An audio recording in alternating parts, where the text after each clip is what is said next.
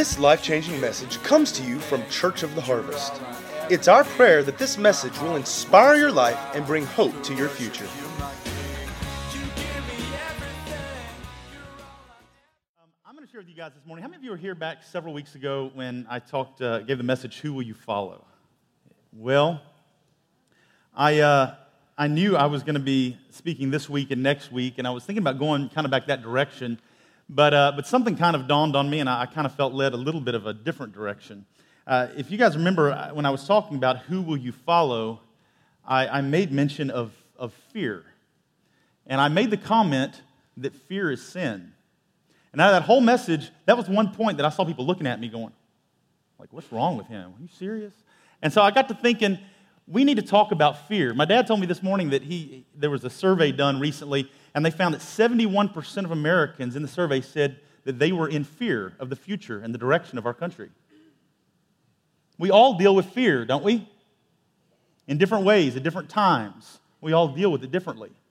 And fear is very important. It's something that we've got to talk about uh, because it's so, uh, it's so common. It's, it's, um, it's part of the human nature, part of the fallen nature. Fear we automatically see fear in our children, don't we?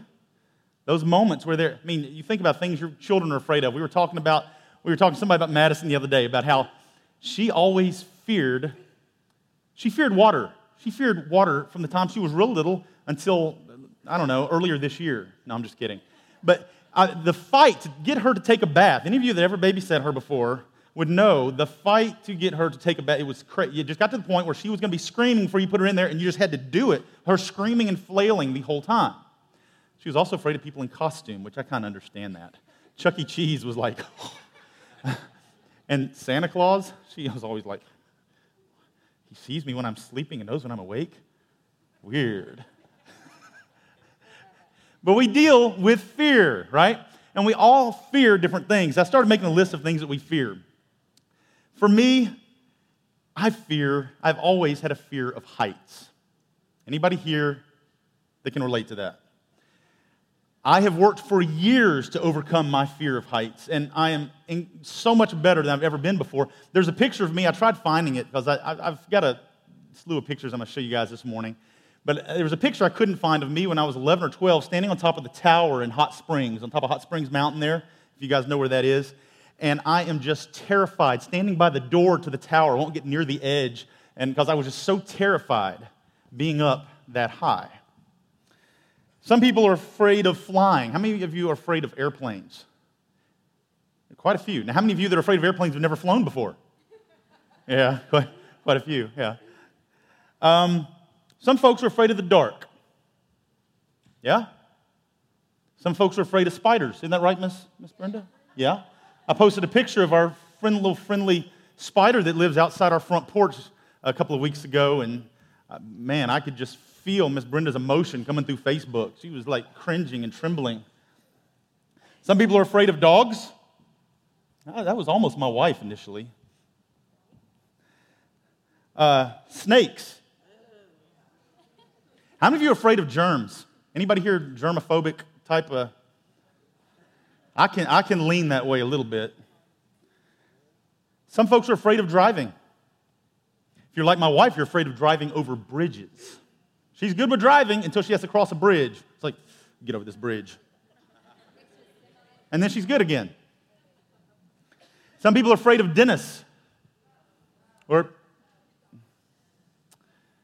or doctors, or maybe it's just needles. I'll tell you what, I, two different times, I took allergy shots for five years, two different times. So 10 years of allergy shots.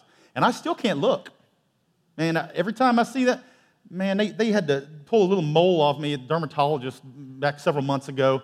Next thing I knew, I was falling over. They're grabbing me. Are you okay? It didn't hurt. It didn't feel like anything. Some folks are afraid of water. Some folks are afraid of crowds and social situations. What about tight spaces? Anybody afraid of tight spaces? Have you ever been up in the St. Louis Arch and had to get in that little ball thing? You're sitting there as it's going up and clicking all the way up the side of that thing. And that, that can make anybody feel a little creepy. But getting down a little more personally, I started listing some things that I think that we all have dealt with from time to time. like feeling foolish. Or many of us deal with fear of intimacy or commitment, fear of rejection, fear of abandonment, fear of being alone. What about fear of never being enough? Anybody ever dealt with that? Fear of failure. I was asking my wife, I was trying to think, because I've worked so hard for years to try and overcome my fears. And I asked Shauna the other day, I said, what, what would you say my fears are? And we sat and thought about it for a minute. And she said, I think you still deal some with fear of failure. And I was like, hmm, very well could be. About fear of not being in control. That's what I said back to her.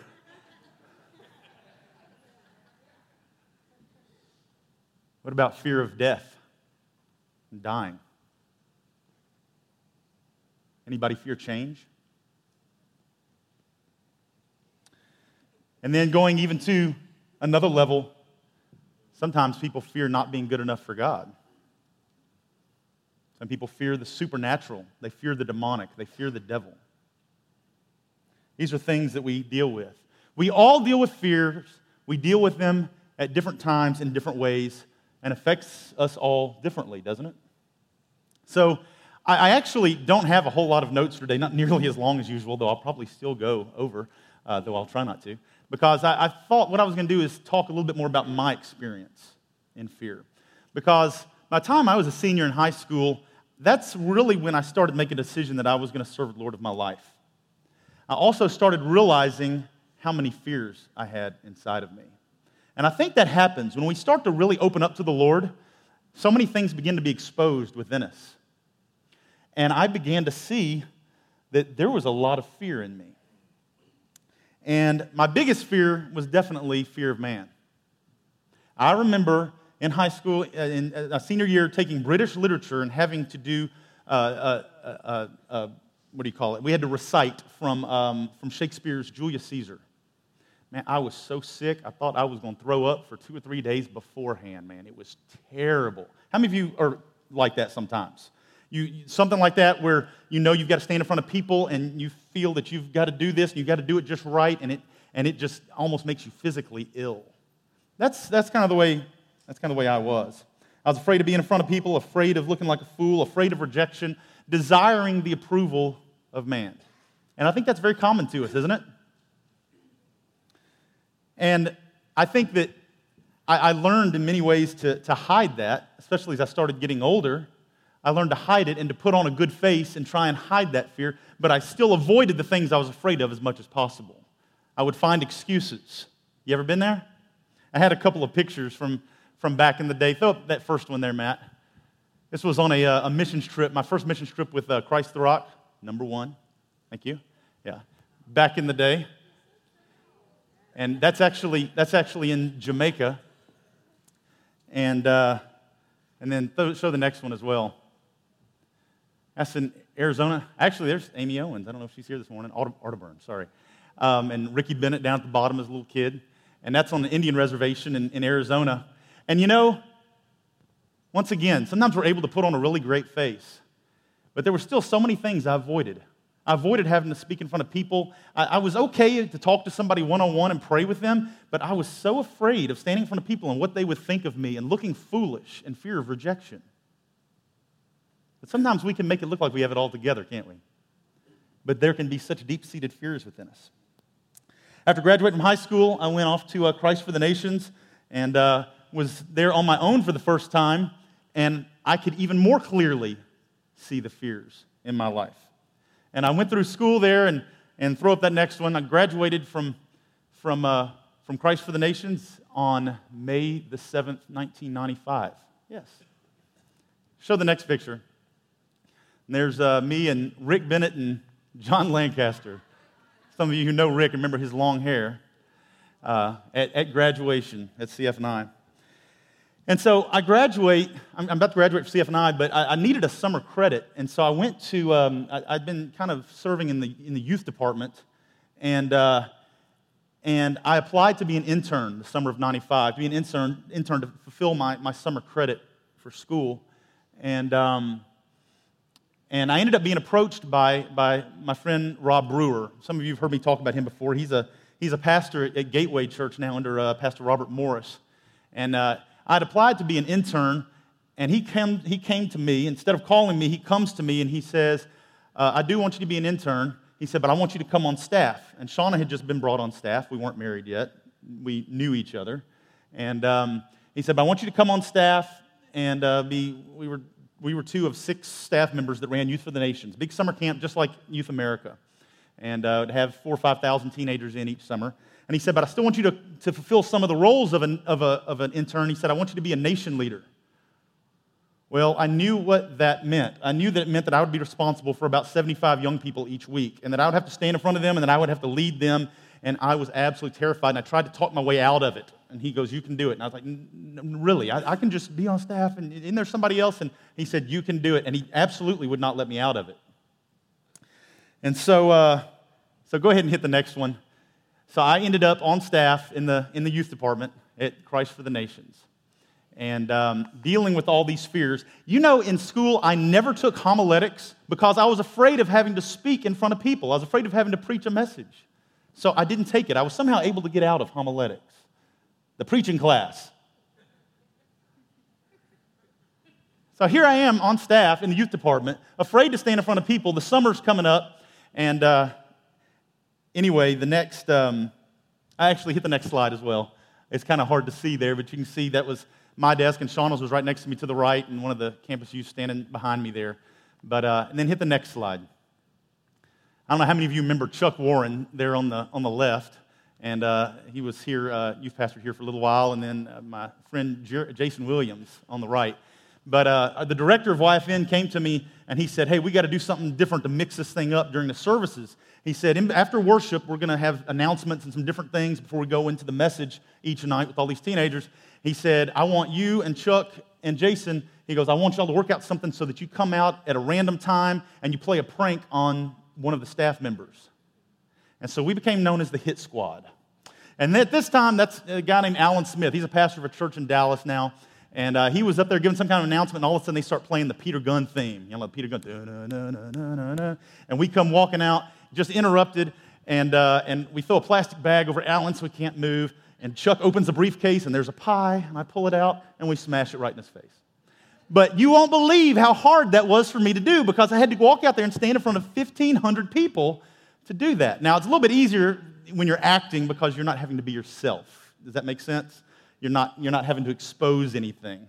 But that was kind of the beginning. And then during one of those weeks that summer, we had a summer session that was about to start, and our speaker was running late. Uh, actually, it was the host who was supposed to be introducing the special speaker. And Shauna and one of the other staff members said, You got to get out there. And I had to walk out there, and it just, I mean, I was just, you know, just, just trembling because I was so consumed with fear. A few years later, Shauna and I got married. Go ahead and show the next slide. And um, you can see, uh, for some reason, my wife thought that she and I ought to face the crowd. That was the worst idea I'd ever heard of in my life. She had some kind of idea that it was her day. I don't know. And, and you can see my dad standing on the floor down there. So we weren't just facing the crowd, but we were elevated, you know, like, oh. And I, let me tell you, I remember very little of that day. I was so terrified. Dad had to tell me a couple of times to look at Shauna, okay? And I, I was so stone cold. I mean, I just, I was so, I, was, I was not afraid of being married. I really wasn't. I wasn't afraid of her. Not afraid. I was not afraid of her. I was afraid of all those people out there. Go ahead and show the next, go ahead and show the next one there, Matt. Look at that. A little while ago. Let me tell you, that smile was so frozen, I was like made of plastic. I was like, go ahead and hit the last one there real quick, the next one. Yeah. I, I could not move my face for like a few days.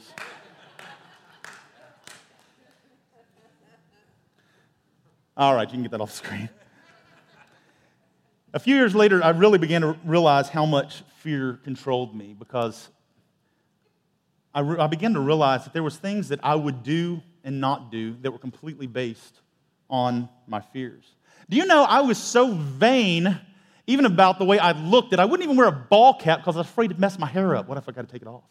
Oh, gosh. Hat hair. I can't possibly have that. So I never wore ball caps. Never. Was consumed with fear. Shauna and I moved to Illinois, and we took our first youth pastorate in a, in a church up there near a couple hours south of Chicago. And uh, let me tell you, that job, I accepted it quickly because I was afraid I would back out. It came, became one of my uh, coping mechanisms, was when I was asked to do something I felt like I was supposed to do, I would just real quickly accept so that I couldn't back out of it because I believed in being a person of your word, right? And so we took this, took this job and moved up there. And um, after a couple of years, um, it was actually when fear, I was really confronted with fear finally. Um, we were at uh, the Rock Church in Danville, Illinois. And um, a guy who became our friend, uh, some of you who have been here for a long time remember, uh, remember Jim Stern. And uh, Jim Stern's a couple years younger than me. He, um, he was worship leader in his dad's church in Danville, and he went on to marry Kent Henry's daughter, Jessica. If any of you know who Kent Henry is, uh, the worship leader. And um, anyway, uh, Jim was doing a recording that night, and we were there for that, doing his first worship recording. And, uh, and I remember looking up there, and I, it just kind of rekindled the desire in me, and I thought, man, I have always wanted to lead people in worship. And my next thought was, but I could never do that. And I don't remember anything else from that night except that God really began dealing with me and going, why would you say you can't do that. I had a hard time, hard enough time standing in front of the 30 or 40 teenagers we had. And it was that night that everything began to change.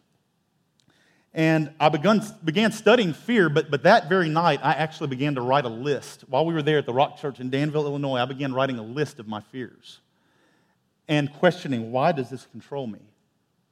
And I made quite a list. And I got home and I studied fear and I looked at this list of fears that I've written, and I began repenting of them. I began repenting and saying, God, I'm sorry for being so full of this fear and this fear and this fear and not trusting you. And I began to renounce them, renounce each one of those fears off my life. And I began to make a plan to face them and to be rid of them. And, uh, and so that's what I did. I would look at something and if it made me cringe and fear, I'd go do it because I was determined that it was not gonna, it was not gonna change what I was gonna do. And so you've got in your notes, if you look in your notes there, uh, Revelation 21 8. Now, this scripture is one that really got me. In the King James Version, it says, But the fearful, the unbelieving, the abominable, the murderers, the whoremongers, the sorcerers, the, and idolaters, all liars shall have their place in the lake which burneth with fire and brimstone, which is the second death. This is talking about people who are going to hell. I'm sitting here reading the scripture and going, people who are going to hell. I'm going, how are fearful people thrown in with murderers and whoremongers and sorcerers and idolaters? Now, I'll come back to this in a minute. I don't believe that just because you have fear in your life, you're going to hell. I don't believe that at all, okay? We're all struggling and working out different fears and different things. This is talking about unbelief, unbelievers because fear is the opposite of faith. And without faith, we cannot please God, right? Okay. So I do want to say, though, real quick, and I, I just thought of this this morning. I jotted a quick note down. I don't believe necessarily that every aspect of fear is necessarily a sin. And I've got to throw this out there real quick because, you know, the Bible tells us over and over again do not fear, only believe. But then it says, fear God, right? So there's different aspects to fear.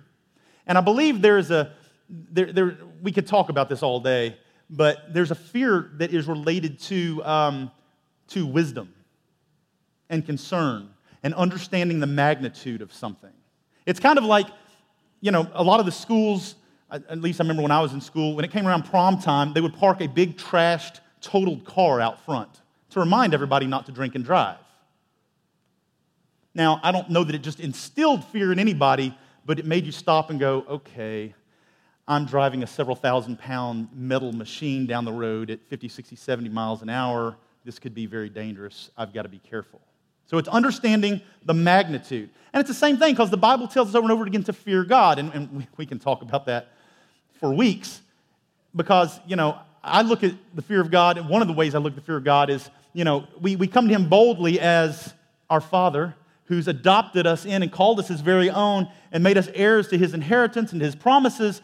At the same time, I don't believe we should just flippantly run into his presence because we've got to stop and remember that he is the creator of all that is seen and unseen. He spoke all of creation with the words of his mouth. He is holy, he is just, he is righteous, which is why even the angels cover their faces and cry, Holy, holy, holy.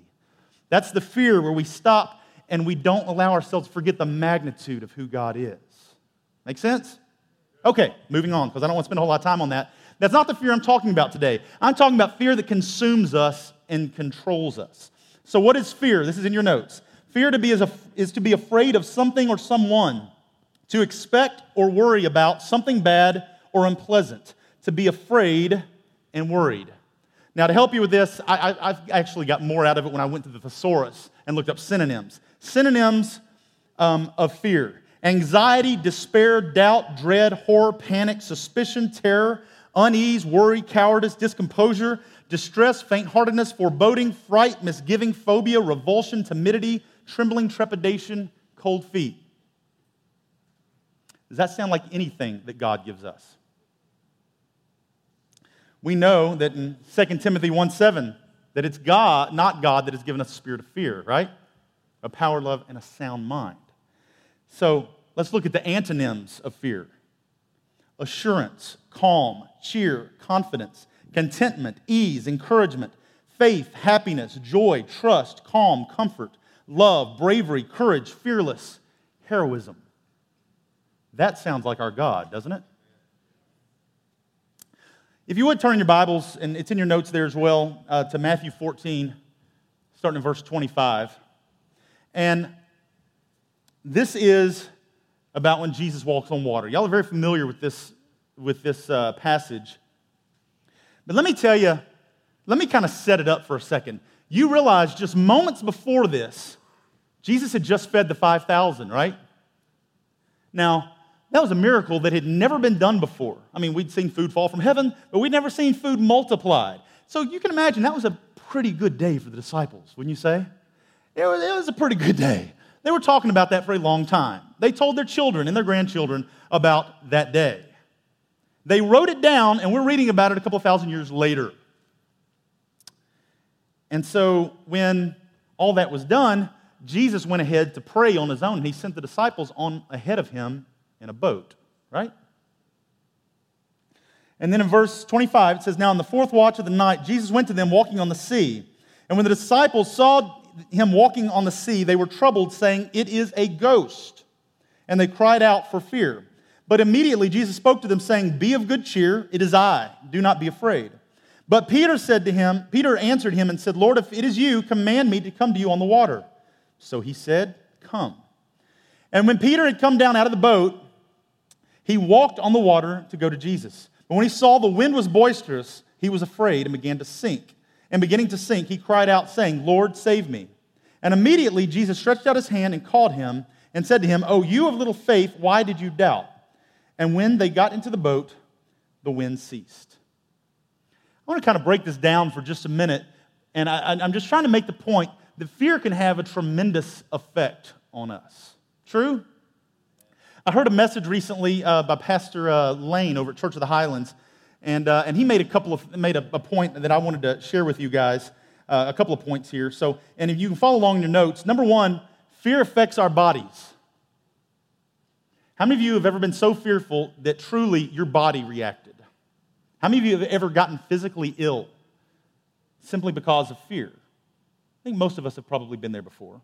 They say that in response to fear, we, you've got a couple different responses. Actually, they say fight or flight, right? Fight or flight. And you get that, you get that adrenaline rush, your heart begins to race, anxiety hits, and you become having you, you get super strength, right? Those moments when you, you see where, uh, where a mother will lift a car off of her off of her child in a moment where that hits that rush of adrenaline and fear for her child's life.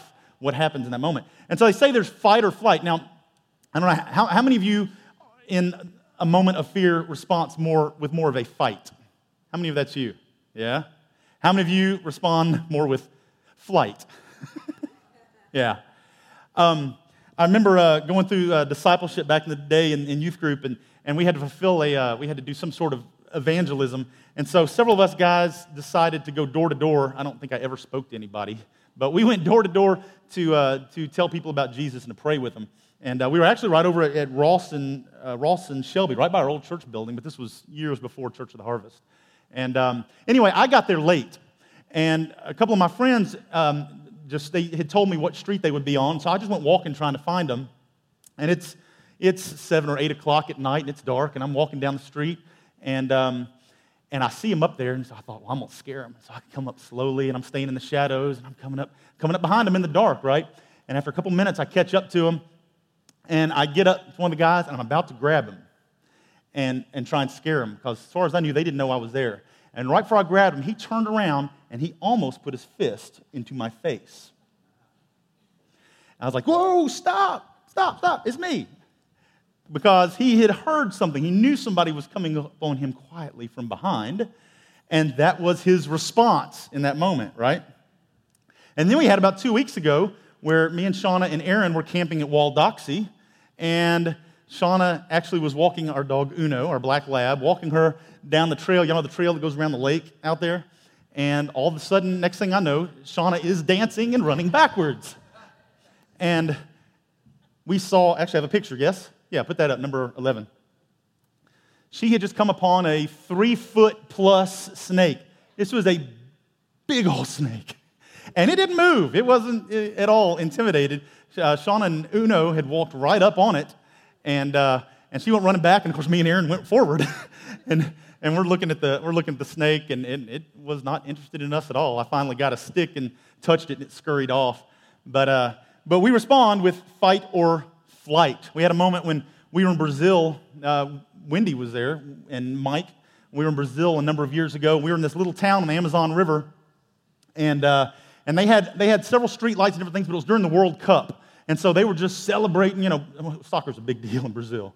And, uh, and all of a sudden, in a moment, I, I, was actually walking two of the girls, Wendy and one of the other girls, back to our boat down on the river and uh, through this town. All of a sudden, the lights went out. All the power went out to the whole town. And I was walking them back because you got to be careful in a foreign town, you know. And, all, and I just, one of those moments where everything changed. I couldn't see what was around me. I'm in a, I'm in a, a foreign village. All I can hear now is the sound of the jungle. All the music was gone and I couldn't see my hand in front of my face. We respond with fight or flight. Um, and it's actually been proven that fear can worsen any sickness or disease.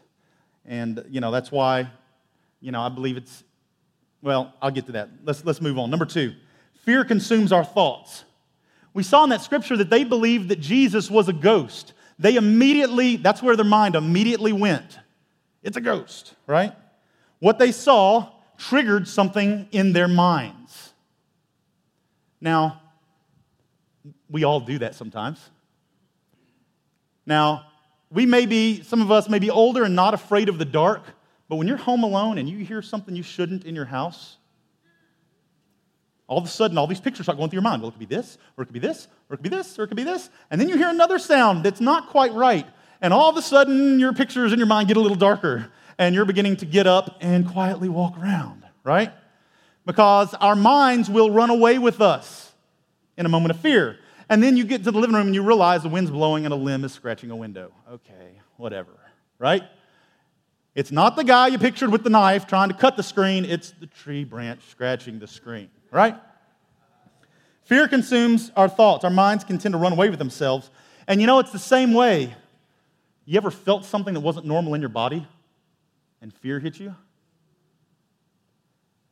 I remember years ago playing at the house. I think Shauna and I were married then. I picked up Joshua or something and pulled my back real bad.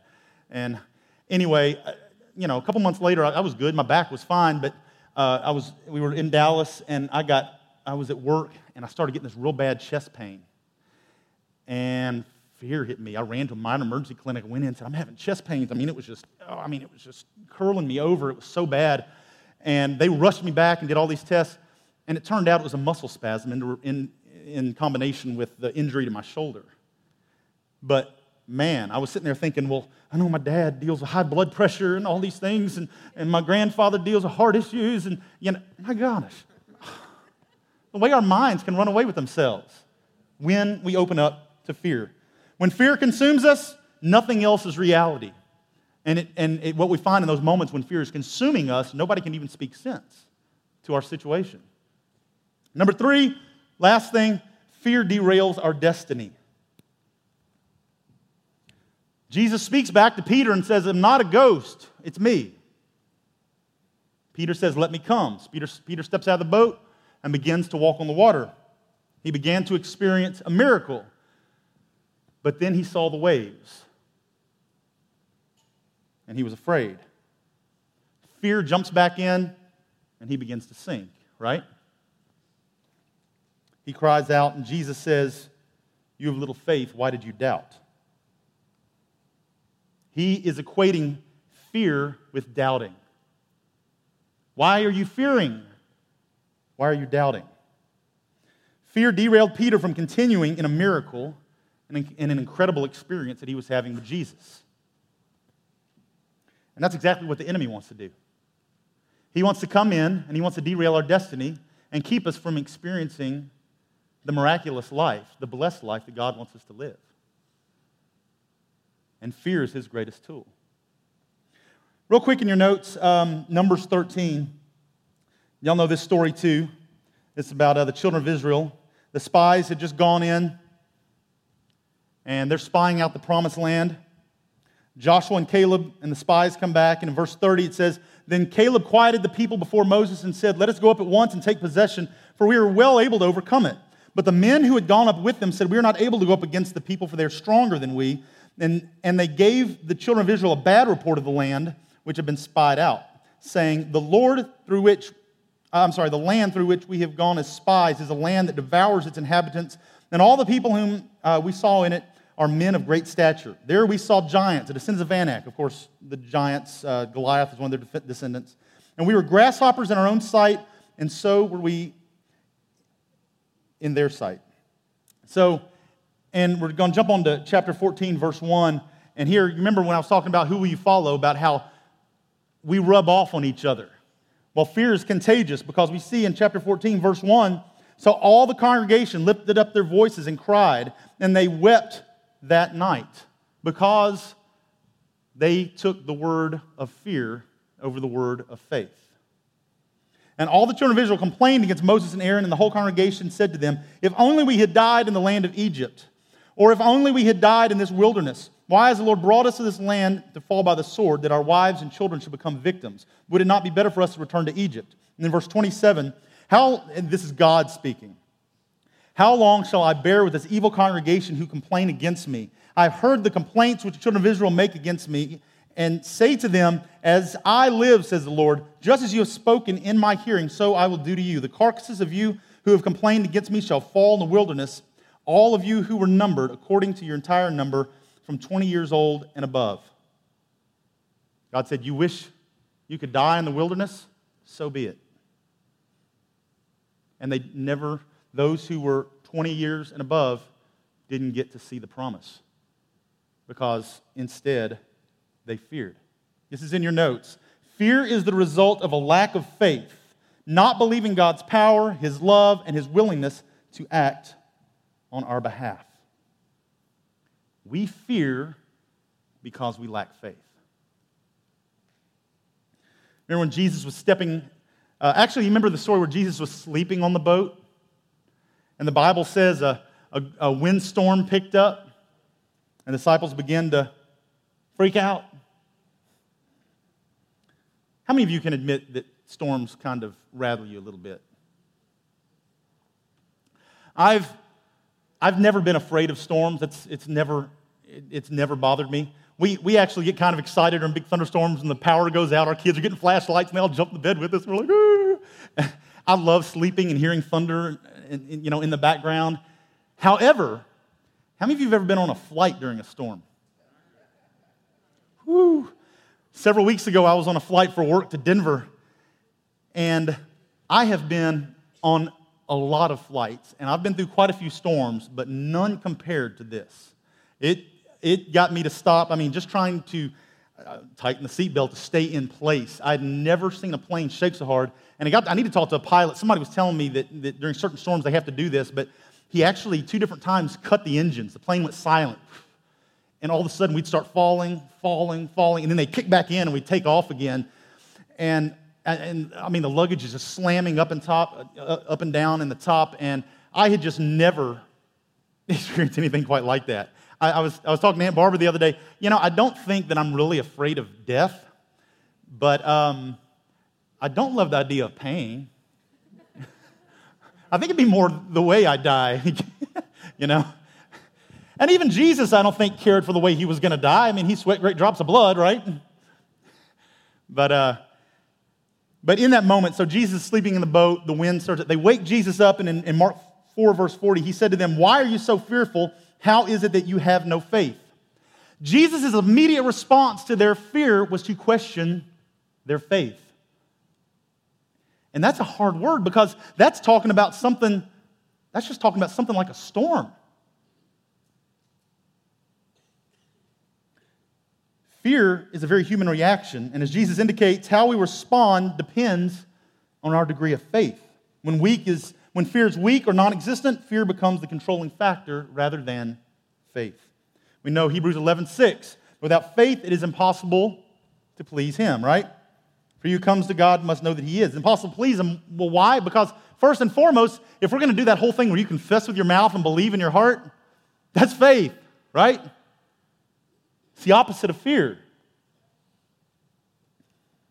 We see that doubt causes fear, but from this story of Jesus leaving the boat, we also, I'm sorry, of Jesus walking on the water, we also get an idea of how to deal with it. We see that as long as Peter kept his focus on Jesus, he was able to do the impossible, right? But the moment that he looked through his physical eyes and saw the circumstances, he begins to sink. He was no longer able to do the impossible even though fear is a natural reaction, we've got to determine whether we control fear or it controls us. Fear, when not controlled, gives evidence that a person does not believe that God is telling the truth. When we give in to fear, we don't believe that God can be trusted with our best interest. That whole thing we talked about a few weeks ago when Jesus was about to send to heaven, the disciples said, Hang on, how, how are we going to know other people are really your followers out there? And he said, You will know them by their fruit, right? Fear is not a fruit of the Spirit, it's not a fruit of God. People should know us by those antonyms that I read rather than those synonyms that I read. We've got to be people of faith and boldness. You know what happens when you fear something? Job tells us, Job 325, for that thing which I greatly feared is come upon me. Isn't it true? How many times we had something we feared happen? It comes upon us.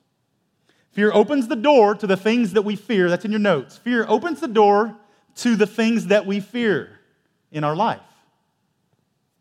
And like I said, fear is really the main tool that the enemy uses against us. If he can bring fear to us, and we accept that, then we're powerless against him. Because we're not standing in faith. True? I believe that fear often opens the door up for sickness in people's lives. It produces worry. I wonder how many people are in the hospital They greatly feared sickness and disease. Oh, I'm afraid I'm going to catch the flu. You ever see somebody hear somebody say that? Oh, I'm afraid I'm going to get cancer. My grandfather died of it, my dad died of it, my brother died of it. I'm afraid I'm going to have an accident. I'm afraid of this, I'm afraid of that. The Bible says, Fear not, only believe. You can't be full of fear and faith at the same time because they're opposites. You cannot be led by fear and faith at the same time. And this is how I came to the realization that fear in my life was sinful. And that's why I became so determined to rid myself of it, because I realized that it was going to derail my destiny and keep me from doing what God wanted me to do. You don't know what a miracle it is for me to stand up on a stage, lead music, my lands. It's a, it truly is a miracle, because I was just as afraid as some of you. We all have fears and different things we're dealing with, but we've got to, we've got to confront them. We will never be close to God, and we will never fulfill His plan for our life as long as we allow fear to control us. We will not be overcomers. We will not be more than conquerors as long as we let fear control us. We won't walk in God's promises until we deal with fear. We will be limited in our walk with God until we confront fear. I guess what I'm saying is that fear will kind of be the lid. We sang this morning, Take Me Deeper. But fear for some of us is that lid. Fear is what's stopping us from going further with God because we can't begin to do the things that He's called us to do because of the unconfronted fears in our lives. Y'all getting this? Many Christians want a financial breakthrough, so, but they're so full of stress and anxiety and fear of where the next paycheck's going to come from, how they're going to get food on the table, that they can't get anywhere with it. Where we've got to stop and sit back and relax and do what God says and trust Him and allow Him to do the miracle. Jeremiah 29 11. For I know the thoughts I think toward you, says the Lord, thoughts of peace, not of evil, to give you a future and a hope. Do we really believe that God wants the best for us? Hebrews 13, 5 and 6. Let your conduct be without covetousness. Be content with such things as you have, for he himself has said, I will never leave you or forsake you. So we may boldly say, The Lord is my helper. I will not fear. What can man do to me? Do we really believe that? Psalm 34, 4 through 6 in the New Living. I prayed to the Lord, and he answered me, freeing me from all my fears. Those who look to him for help will be radiant with joy. No shadow of shame will darken their faces. I cried out to the Lord in my suffering, and he heard me. He set me free from all my fears. What a promise. And Psalm 121 I will lift up my eyes to the hills, from whence my help, from whence comes my help. My help comes from the Lord who made the heaven, made heaven and earth. He will not allow your foot to be moved. He who keeps you will not slumber. Behold, he who keeps Israel shall neither slumber nor sleep. The Lord is your keeper. The Lord is your shade at your right hand. The sun shall not strike you by day, nor the moon by night. The Lord shall preserve you from all evil. He shall preserve your soul. The Lord shall preserve your going out and your coming in from this time forth and even forevermore. What a promise. Here's the key the more we believe that, the less fear there will be in our life of anything. Our fears are an indication of our doubt. And like I say, none of us have begun to arrive yet. But I'm talking about facing your fears head on and saying, This will not control me. If we truly believed, now let's put it this way if we could physically see God in all his glory standing next to us, we wouldn't fear a tornado coming down the road toward our house. There would be nothing we would fear if we could physically see the creator of the universe. Well, we can't physically see him, but he's still there, right? So it comes down to faith. Do we really believe it? Some of the things that some of you are facing are very real and very scary. And I completely get that. I'm not belittling that in any way. I'm simply saying that God can be trusted.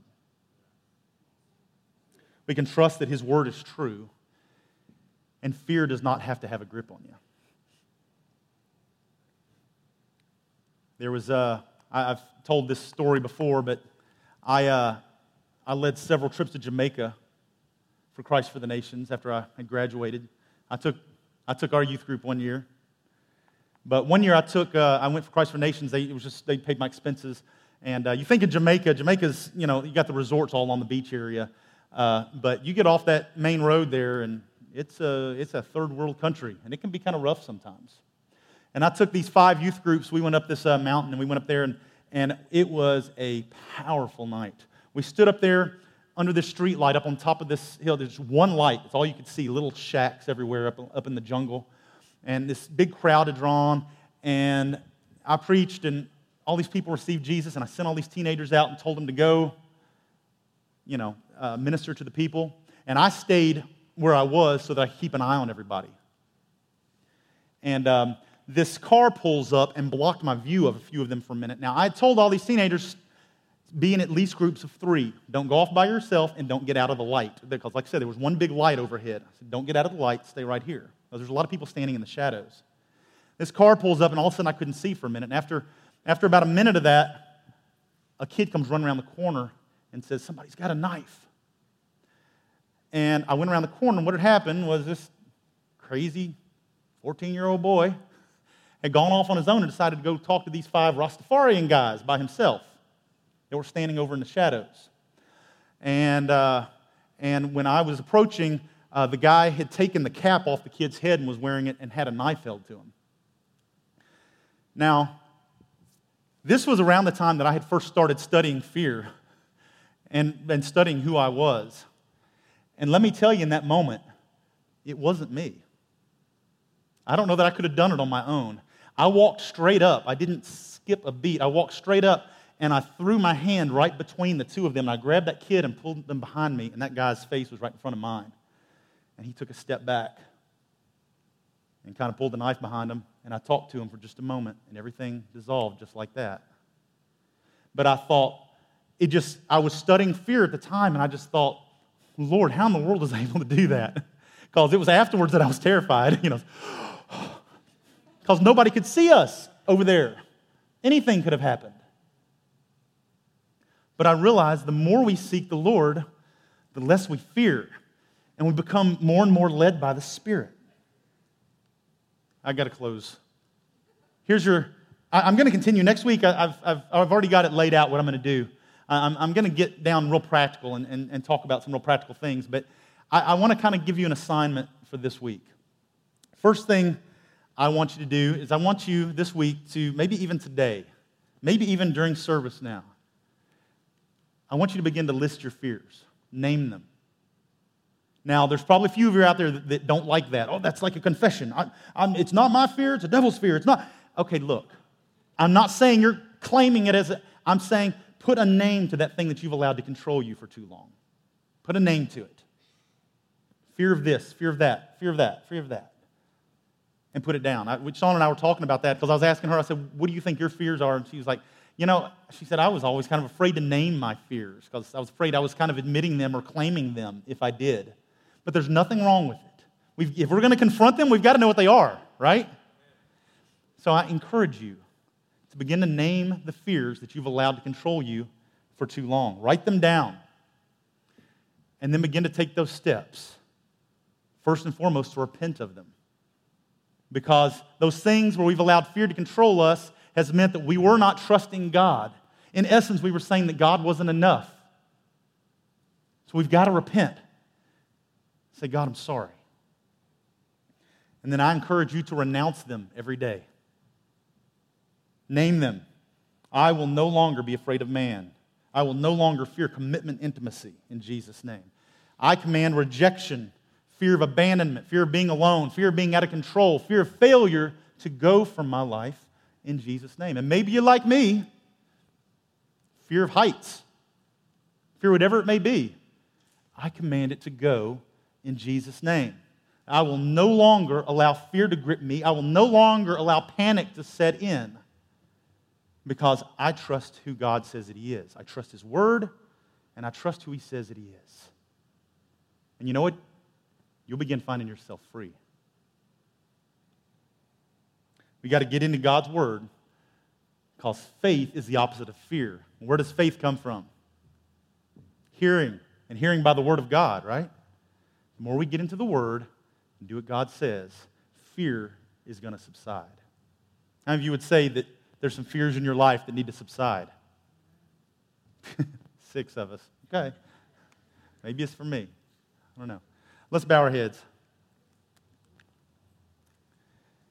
First and foremost, it's all pointless to try and overcome fear if we don't know our Creator. If we don't know the source of our faith. If you've never made Jesus Lord of your life, then this is your moment. That's your first step in overcoming the fears in your life. It's hard to believe that God has our best interest in mind and He's there for us if we're not willing to put our faith in Him. So I'm going to pray with you real quickly. If you're here and you've never received Jesus, or maybe you realize that He is, he is in no way in control of your life right now. You know that you're doing things on your own and that you haven't given Him the reins. All you've got to do is say this prayer. Or you may have, as a small child, prayed a prayer to receive Jesus, but you realize now that, you know what? I've never really lived for him. I didn't realize it was giving him my trust, giving him my life. And this is your moment. If that's you and you would say, with every head bowed, if you would say, it's time for me to put my trust in Jesus. It's time for me to put my faith in him. It's time for me to give, time for me to give him my life. I want to put my trust in Jesus today. If that's you, let me see you raise your hand. Yeah, who else? Amen. That's two. Anybody else? Three. Anybody else that says, I need to get my life right with the Lord today? Four. Amen. I'm going to pray a prayer and I'm going to ask everybody to repeat after me. The Bible says all you've got to do is believe this in your heart. And as you confess it with your mouth, you become a new creation. Do we believe it? And let's pray together, every head bowed. Dear God, I recognize I haven't lived my life for you. I've been selfish. I've tried to go it alone. And I repent. I want to change my ways. I want you to be Lord of my life. I believe that Jesus came and he died in my place and he rose from the dead. And I put my faith in him. I put my trust in him this day. Lord, take the wheel of my heart. Take control from this day forward. I will live for you every day of my life. Holy Spirit, fill me, empower me to do all that you've called me to do. I love you, give you honor and praise from this day forward. In Jesus' name. God, I thank you for every person that prayed that prayer today. I pray, Lord, they won't keep it to themselves, but they'll tell others, that they'll find others around them who can help lead them in the right direction. And Lord, their trust would be in you and their ears would be open to hear and to receive, and that you would speak to them God, I pray for all of us as we struggle with different fears in our lives that we're kind of working out and stretching and dealing with. I pray, Lord, that we wouldn't be afraid to face our fears, but we would face them head on in Jesus' name. That we would declare that fear will not grip us one more day in Jesus' name. Fear will not derail our destiny in Jesus' name. Lord, we declare that we are going to be full of faith because you are a big God and you love us. You do have our best interest in mind. And Lord, we know that we can trust you. And Lord, as we get in your word, as we work on trusting you, even as the man cried out in the Bible, Lord, help us with our doubt. Help us in those moments of weakness.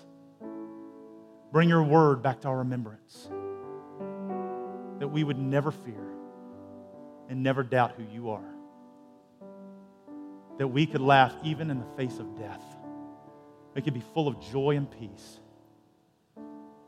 because you are our Father. We give you honor and praise in Jesus' name.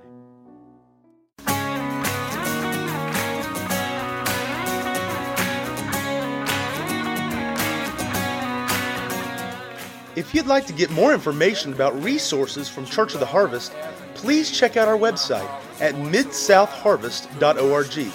You may also contact us by phone at 662 890 1573 or toll free at 866 383 8277.